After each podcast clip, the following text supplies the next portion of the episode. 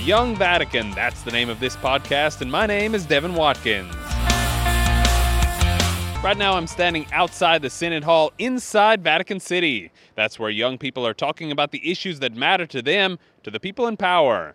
Over 300 bishops and experts are spending October discussing the Catholic Church's relationship with young people. I have not spoken to one young person who has had a negative experience thus far. That's Sister Brianna Santiago. She's a young nun from Texas. I'm a 27 year old native of San Antonio, Texas. That's the United States, you know. Being from the United States, from Texas, this is a, a very eye opening experience. We Texans sure like to say we're from Texas, don't we? Anyway, Brianna does talk about the Synod of Bishops, too. Camaraderie, fraternity, respect, admiration, joy, collaboration, wisdom, truth are all words that I would use to describe my experience thus far. Sounds like Sister Brianna has some good things to say about this Vatican gathering of bishops, experts, and auditors. We are in a very deep and profound change of civilization. Well, that's quite a shift. Archbishop Jean Claude Hollerich there, he's from Luxembourg. The Archbishop says he may not be young, but he's doing his best to keep up with the times. I'm perhaps a little bit slower in all of this new media than the young people, but I can assure you I try to be present.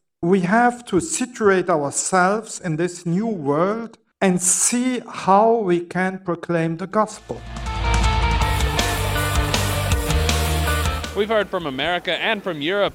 Now let's hop on over to the other side of the world. My name is Joseph Cao Hung Minh Trí and I'm from Vietnam. The Synod is the place for young people from around the world to understand not only where they're from, but also where they're going. In the Synod, the voices not come from only the leader of the church, but also come from the auditor as the young people. And for me, this is just a wonderful opportunity to praise the voice of the young people, particularly from Vietnam. So, Joseph, where do young Catholics from Vietnam need to be going? Currently, Vietnam is the developing country, and for most of young people, their purpose in life is getting the job and have many things for themselves. In my opinion, the challenge for the church is to find a way to make the young Catholic to realize the beauty of the church in order for them to make their life be more meaningful. Surely this generation isn't the only one that's ever looked for meaning in life. There's a huge gap between the generation to generation, but I think that is not a problem because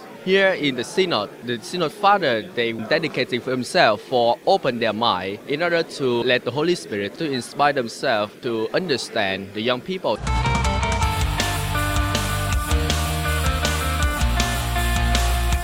There's a lot more happening in and around the Synod Hall in the Vatican right now, and I will be back with more. Please join us on Facebook or Twitter at Vatican News. I'm Devin Watkins, and this is The Young Vatican.